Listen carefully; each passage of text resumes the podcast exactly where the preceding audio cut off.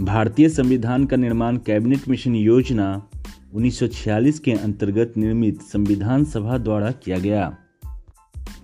भारतीय संविधान का निर्माण कैबिनेट मिशन योजना 1946 के अंतर्गत निर्मित संविधान सभा द्वारा किया गया। संविधान को संविधान सभा द्वारा 26 नवंबर उन्नीस सौ उनचास को पारित किया गया। संविधान को संविधान सभा द्वारा 26 नवंबर उन्नीस सौ उनचास को पारित किया गया। भारतीय संविधान भारत के लोगों द्वारा अधिनियमित किया गया तथा 26 नवंबर उन्नीस सौ उनचास को स्वयं को आत्मार्पित किया गया। भारतीय संविधान भारत के लोगों द्वारा अधिनियमित किया गया तथा 26 नवंबर उन्नीस सौ उनचास को स्वयं को आत्मार्पित किया गया। 26 नवंबर उन्नीस सौ उनचास को ही संविधान के कुछ प्रावधान लागू कर दिए गए। 26 नवंबर उन्नीस सौ उनचास को ही संविधान के कुछ प्रावधान लागू कर दिए गए।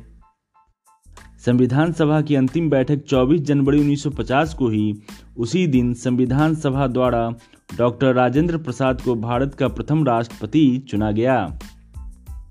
संविधान सभा की अंतिम बैठक 24 जनवरी 1950 को ही उसी दिन संविधान सभा द्वारा डॉक्टर राजेंद्र प्रसाद को भारत का प्रथम राष्ट्रपति चुना गया। तो ये थे गाइज़ भारतीय संविधान से जुड़े हुए कुछ महत्वपूर्ण टिप्स इसी तरह के लीगल नॉलेज को प्राप्त करने के लिए मेरे साथ जुड़े रहें। Thanks lot for listening my audio clips guys